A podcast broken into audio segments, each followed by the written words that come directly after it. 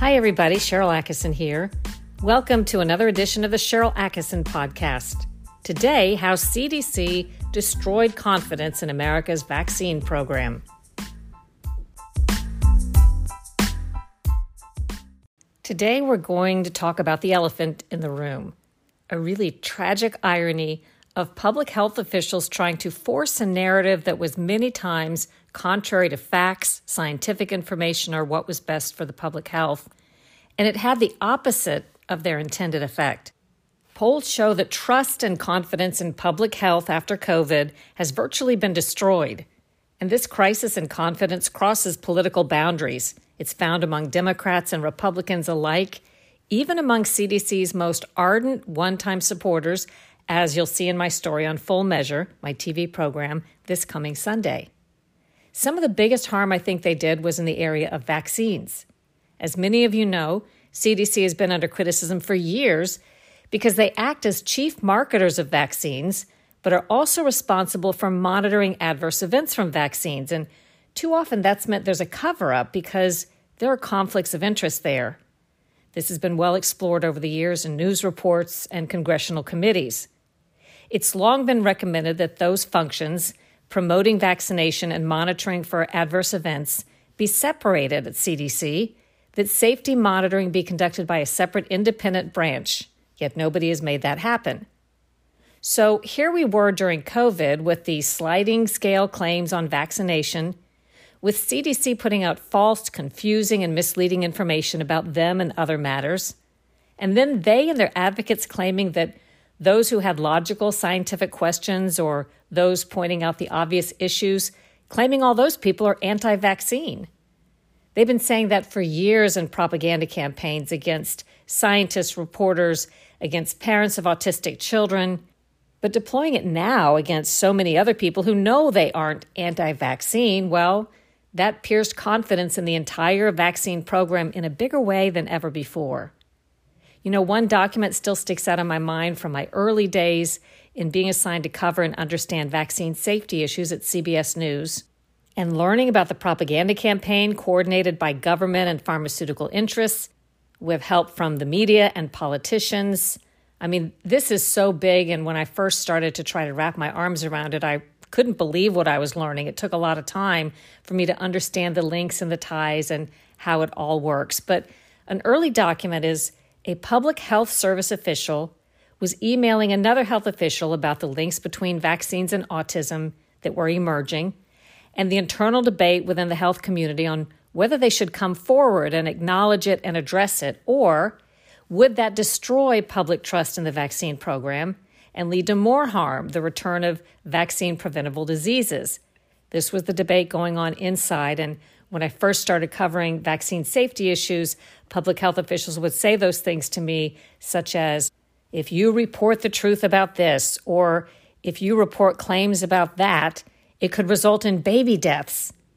And when they first say things like that to you, and that tactic had not been deployed on me previously as a reporter, it does make you stop and think. You think to yourself, boy, I don't want to kill babies. And I think a lot of reporters kind of stop there. They buy into the argument that you shouldn't tell about controversies or claims or even facts because, in the bigger picture, you should be convinced that it could kill babies because it would destroy public confidence in the vaccine program. But then I started thinking about it critically and logically. My job as a reporter wasn't to cover up facts on behalf of the government so that they wouldn't have to address difficult issues. It would be up to the public health officials that if the public had full information on vaccine safety, and if it hurt their confidence, it would be up to the public officials to gain that confidence back, to address the questions and the problems in a way that the vaccine program at large remained intact. And I decided it wasn't my job to skew the facts or censor information or to shade it a certain way in order to make people reach a certain conclusion or take a certain action or think a certain desired way. In any event, this document, decades old from a public health service official, she argued that we, meaning the government, should come clean about these risks and safety issues with vaccines and autism. And she argued that yes, there will be a blip in vaccine compliance, understandably, as parents would become fearful of what they were learning. But she argued it will not greatly impact disease or vaccine coverage in the long run because it will be a temporary blip because parents, she said, will trust that we've admitted and are addressing the problem. And then she made the argument if we don't do that, if we fail to acknowledge and address what is obvious to many, it will destroy trust in the vaccine program and have the very impact we're trying to avoid. Well, she lost the argument because public health officials and the agencies ended up deciding to pursue the latter course, the one that decided not to address this head on, to deny that there were these issues, to controversialize the scientists and others who brought them up. I don't think it's too strong of a word to say they covered up based on the evidence that's come out over the years. And indeed, it has eroded trust and I think damaged the vaccine program at large. We'll apply all of that to COVID. When the government kept saying false things about the COVID vaccines or refused to address the obvious risks that were emerging in a timely fashion, it had the same impact on many, including those who probably never thought about or questioned vaccines before but began thinking for the first time if they're calling me anti vaccine, if they're hiding these questions and putting out this misinformation, what have they been doing with other vaccines? The flu shot, childhood vaccines. I think public health officials and CDC have proven to be their own worst enemy.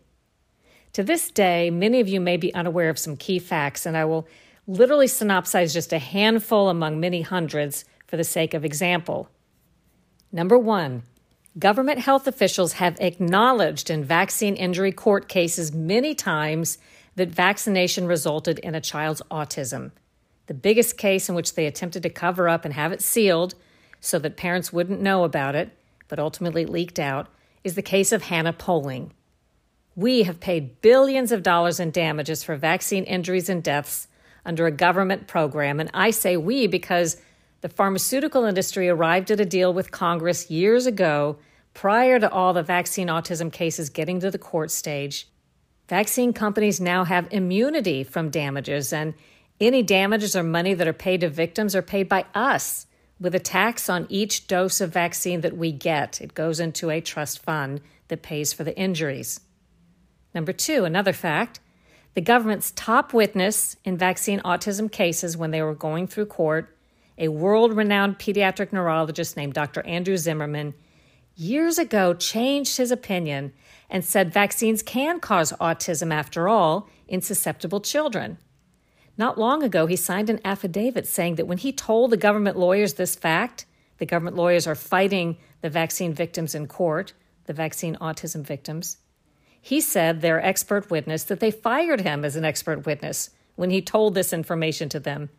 And then he says they misrepresented his opinions in court as they continue to fight families of vaccine injured autistic children. That's a crime and a scandal, but the government chose not to pursue these allegations or this signed affidavit from Andrew Zimmerman. Yet another case of the government being accused of a crime, but the government also in charge of deciding whether to prosecute it, doesn't work out too well.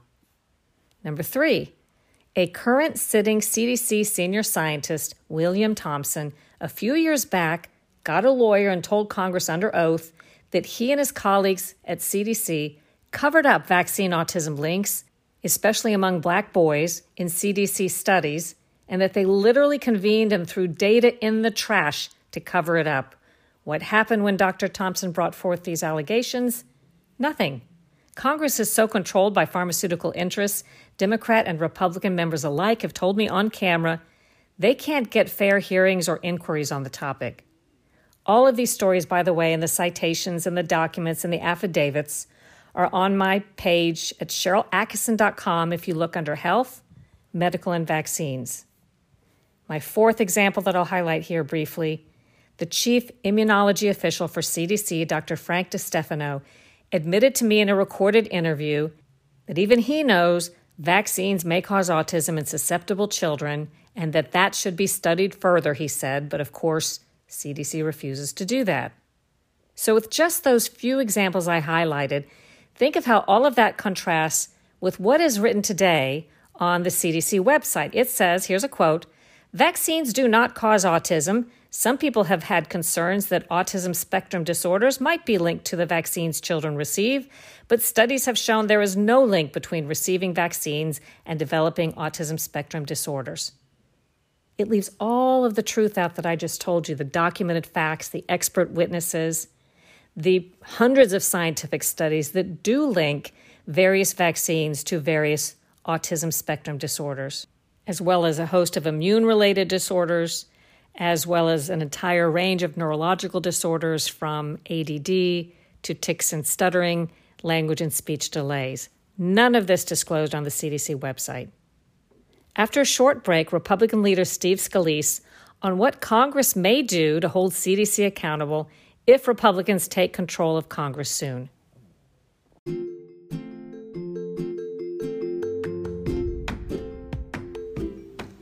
All year round, there are challenges to keeping your skin healthy salt, sun, chlorine, cold, and wind. That's why I designed Cyrene Cosmetics, a line of skin loving, handmade products that will keep your skin glowing year round. I'm Star, owner of Lemonade Mermaid at store.lemonademermaid.life. I worked hard to formulate fresh, vegan body butters, lotions, scrubs, lip glosses, and more with ingredients that are good for your skin year round. But don't take my word for it, check out our reviews. My website is store.lemonademermaid.life. And listeners of this podcast can get 20% off my Mermaid Moon Gloss to Balm lip gloss by using the checkout code PODCAST. I hope to see you at store.lemonademermaid.life. And now, Republican congressional leader Steve Scalise. We've had a lot of questions and concerns about the CDC and the FDA, their parent organization. It was literally a rudderless ship the first year under Joe Biden. And, you know, if you look, we've been trying to get hearings here in Congress on a number of questions, you know, from was the, the you know, the virus, COVID 19, started in the Wuhan lab? Uh, a lot of experts think it was, you know, was the American government and the taxpayer involved through CDC? with gain of function research. A lot of serious questions raised there. Uh, they don't want to have hearings on any of that. You know, why did they drop the ball on therapeutics? Uh, why weren't there more studies being done early off on the effect on children of school closures? I mean, look, we've lost a generation, millions of kids that will never get that time back where the union bosses colluded with the Biden White House to shut schools down. And yet, the kids that were learning in the classroom weren't having any different increases in COVID, but you saw suicides through the roof from kids that weren't allowed to go back to school. And yet those health outcomes weren't studied at the same level. And we pushed for that early off. So those are things that, you know, it seemed like the CDC really wasn't focused on the right things and getting the data and the science right where it really mattered. We like to think of CDC as having the top public health experts in the world. And billions upon billions of taxpayer dollars have been spent over the years on pandemic preparedness for that moment when it happened. And yet it seems as though when it did happen, we were starting from scratch from a funding perspective and from a science perspective. Yeah, you know, and uh, CDC guidance had come out at one point, it was going to come out and show that you can open schools up. And then you saw we had uncovered some emails between the Biden White House and the union bosses. And they said, well, we don't want this to come out this way. We want to change it. And Biden changed the science to politicize it to allow the unions to shut schools down. And CDC let that happen. So there, has been a lot of these kind of questions uh, where it didn't seem like they were focused on the right things and they were playing politics. After you know Joe Biden ran saying he was going to uh, make sure that the science was followed, they've ignored science on so many fronts, and it's hurt families, it's hurt millions of kids and, and it's kept a lot of states closed down in ways where they shouldn't have been because you see the states that opened, the states that followed the science and opened up, not only saved lives, but saved their economies. In the, the states that shut down, uh, you saw the devastating consequences, both to kids uh, with mental illness, with, with not, inability to learn at the same level, but also you saw uh, people's livelihoods be ruined too. CDC is such an important agency from an advisory perspective, but also, as we've seen, from a control perspective. What's your assessment of what's happened to this agency's credibility during the COVID crisis? Well, I think they've got a lot of work to do to restore the damage that was done to their credibility by allowing uh, themselves to get politicized. And, you know, when people started figuring out and getting data in other ways, they started uh, looking at their own state's data and they were realizing, okay, COVID affects certain people a certain way, but young kids weren't one of the you know the areas that were the most at risk. And in fact, when people were out living their lives and you know taking precautions, but allowed to live their lives, they were doing a lot better. And yet, some people in the government still wanted to use this as a means of controlling people. And it really became a fight between those who wanted government to control your lives versus those who wanted people to be able to enjoy their freedoms. And I, again, I, I, go back to states that did it right. The states where the governors embraced freedom over government control did a lot better than the states that tried to shut everything down and control people's lives. How can this credibility gap that's developed be fixed? And is there anything that members of Congress, particularly if Republicans uh, regain control in November, is there anything that can be done about it? Well, I think the scrutiny of oversight is very important. And unfortunately, it's been lacking. You're seeing Speaker Pelosi try to cover up for the failures that we've seen at the CDC, uh, to try to cover up for so many of the problems and missteps that the Biden administration had on COVID. And again, Joe Biden ran on COVID, blamed everything on Donald Trump, and yet he came in and Donald Trump had created not one, not two, but three different vaccines and an economy ready to turn around. And there were more deaths from COVID under Joe Biden than under President Trump. And we've seen no scrutiny on the CDC. Why weren't they focused on therapeutics? And giving people alternatives so that they could stay out of the hospital, so that they could get on with their lives. You know, even basic things like CDC guidance on masks and airplanes. It took a federal lawsuit that took over a year through the courts, but finally the court said, you can't do this anymore. You can't make people wear masks on an airplane. People had figured it out already, but you had the CDC still kind of using their own version of science to say you have to wear the mask and let people make that choice. And when the results came out, guess what we saw? We saw freedom. More people are happy uh, and willing to fly on airplanes, but you don't see any increases in COVID spreading on airplanes, even though most people aren't wearing masks on airplanes. And again, if CDC was following the science, they would have put that guidance out longer. But I think they got pressure from the Biden administration because they wanted to control people's lives to force you to still wear a mask on a plane when the science said you don't need to do it. And look at the results since the court finally said, CDC, you're wrong. You can't force people to do this. What is your advice to people who are saying, what are we to do if the agency we're relying on, separate from COVID, but with other health crises, we don't quite believe or know what to make of what they tell us? Yeah, and this is an area where I think we need to keep pushing for more scrutiny, get more of the facts out. And if they're bad apples, let's get that exposed early off because we've got to restore trust in these agencies. You know, they used to play a really important role in coming up with ideas and, and ways for people to protect and keep themselves safe and let people make the choice. And I think that's really where they crossed the line in the last few years is CDC was used as a tool by big government socialists who just wanted to use government to control your life. And if they could manipulate the science to give them more power over people, they used it and they abused that authority. I think we need to expose that and if we're in the majority, we will have hearings to get those facts out, but then go and restore the credibility of those agencies by taking away that power to just unilaterally control people's lives and get back to the science, what used to be their main focus. That got thrown out the window when people politicized it because they wanted to use government to control people. Is there an argument to be made that CDC has a lot of good in it and that there are small fixes that can be made that are important enough we don't have to blow up the whole agencies and recreate them? Well, look, I, know there's some people over there that, that mean well and that, that are trying to do the right thing. We got some people that got us some information early off. You know, you can call them whistleblowers, people that helped us at least ask the right questions and find out some of the facts. But there's still people over there trying to cover this up that won't get all of the data out to the public that people should have access to. And so, you know, we're going to push to get those kind of answers. And hopefully it is just a small group, but uh, we're going to have that, that sunshine, the disinfectant of transparency in the majority where we get to answer those questions. And, you know, and I think people are going to see who, who are the ones that abuse their positions of power uh, to try to adversely affect people's lives. My last question, and then you can add anything if you want to. How soon could we expect hearings, assuming Republicans take the majority in November? Well, we're going to be ready to go day one. We've already been working with all of our members on an agenda. We're going to roll it out this summer called the Commitment to America. And it'll be a com- contract with America type document where we're going to lay out bold conservative ideas for how to solve the problems the country's facing on every front. You know, clearly inflation, gas prices, border security are front and center. Uh, but parental involvement in kids' education is critical. We should be talking about school choice.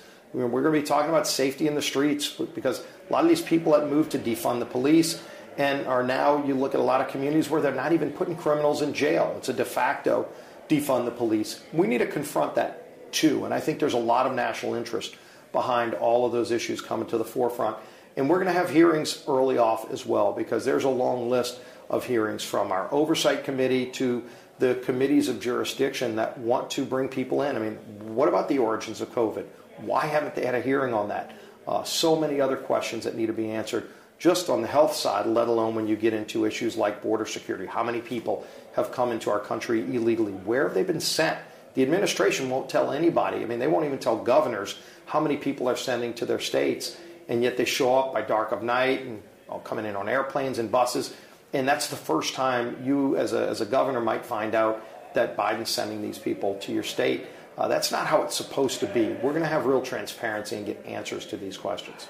Okay. Anything else you want to talk about today or add to what we've talked about? I think people are hungry for getting to the bottom of the, of the truth, uh, getting back to just the basic freedoms that this country was founded upon. And, you know, for anybody that might have taken that for granted before COVID, I think now they realize more than ever how important it is to have the right leaders in place. Because if you happen to be in a state that their governor embraced freedom, you got to live a much more fruitful life during that horrible period than if you were in a state where the governor believed in shutting everything down and controlling your life.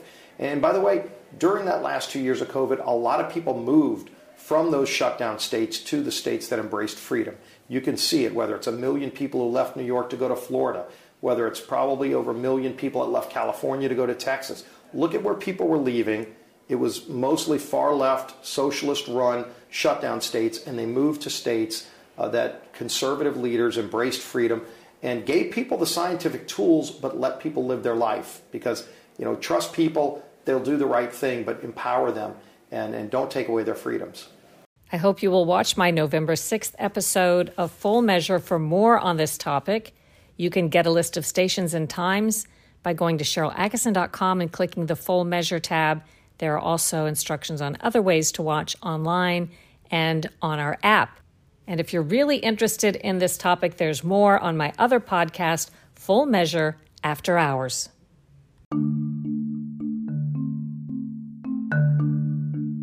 In this age of a highly controlled media landscape, it's never been more important to fight the heavy hand of censorship and support truly independent journalism.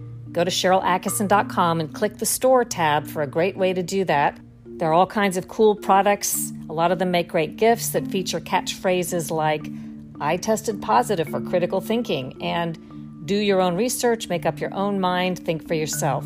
Proceeds support independent journalism causes like the Sharyl Attkisson Ion Awards for off narrative, accurate reporting. Go to SharylAttkisson.com and click the Store tab.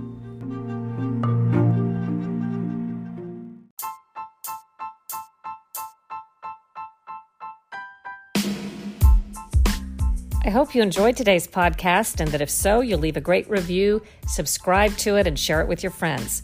Check out my other podcast, Full Measure After Hours. And now you can support independent journalism by visiting SharylAttkisson.com and clicking the Store tab. There are some thought provoking and fun products designed exclusively for independent and free thinkers like you, with proceeds benefiting independent reporting causes. Do your own research, make up your own mind Think for yourself.